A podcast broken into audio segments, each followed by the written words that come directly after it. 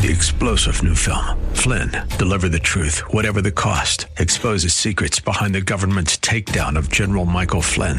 Flynn knew what the intel world had been up to. He ordered the first audit of the use of contractors. This set off alarm bells. He told the truth. He was the most dangerous person for Donald Trump to hire. They had to get rid of Flynn.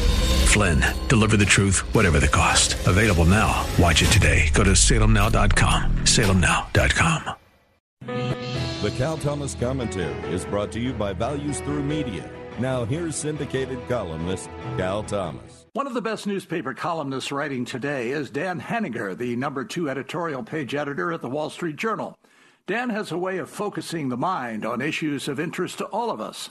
In his column yesterday, Henninger writes this Joe Biden's promise to American voters is that he will heal the country's divisions. He won't.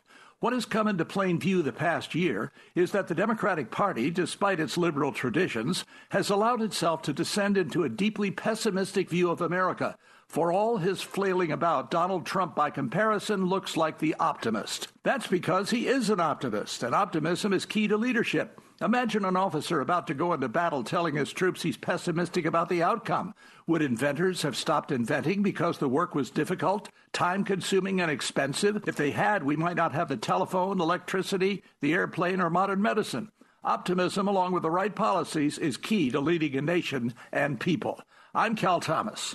For a free copy of today's commentary, visit calthomas.com or write us at Values Through Media, P.O. Box 373340, Key Largo, Florida 33037. That's P.O. Box 373340, Key Largo, Florida 33037. Please specify the date and subject. Your tax deductible gifts to Values Through Media help support us. Listen again next time for the Cal Thomas Commentary.